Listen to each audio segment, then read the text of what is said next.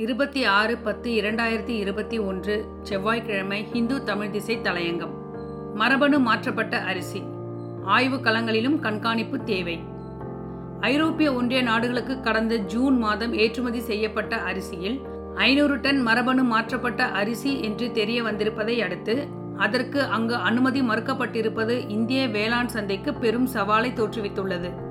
ஏற்கனவே இரண்டாயிரத்தி பன்னிரண்டில் இதேபோல் இந்தியாவிலிருந்து ஐரோப்பிய ஒன்றியத்துக்கு ஏற்றுமதி செய்யப்பட்ட பாசுமதி அரிசி மரபணு மாற்றம் செய்யப்பட்டது என கண்டறியப்பட்டது.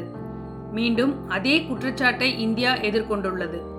இந்தியாவில் பருத்தி தவிர்த்து மற்ற மரபணு மாற்றப்பட்ட பயிர்களை வணிக நோக்கில் பயிரிடுவதற்கு அனுமதி அளிக்கப்படவில்லை என்பதை சுட்டிக்காட்டி உலக சந்தையில் இந்திய அரிசியின் மதிப்பை குலைப்பதற்கான முயற்சி இது என்று மறுப்பு தெரிவிக்கப்பட்டுள்ளது.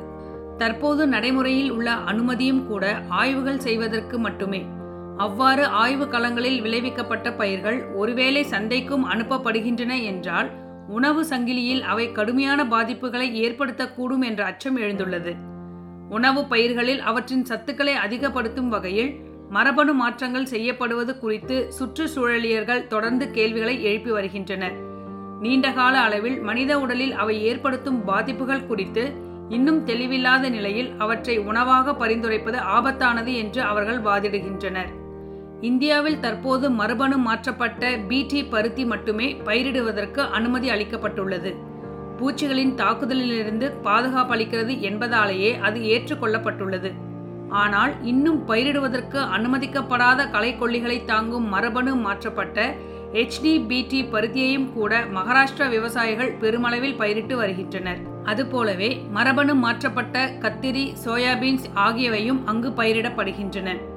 சுற்றுச்சூழலுக்கு தீங்கு விளைவிக்கக்கூடிய இந்த மரபணு மாற்றப்பட்ட விதைகளின் விநியோகம் தடுக்கப்பட வேண்டும் என்று உள்நாட்டு விதை நிறுவனங்களும் வலியுறுத்தி வருகின்றன.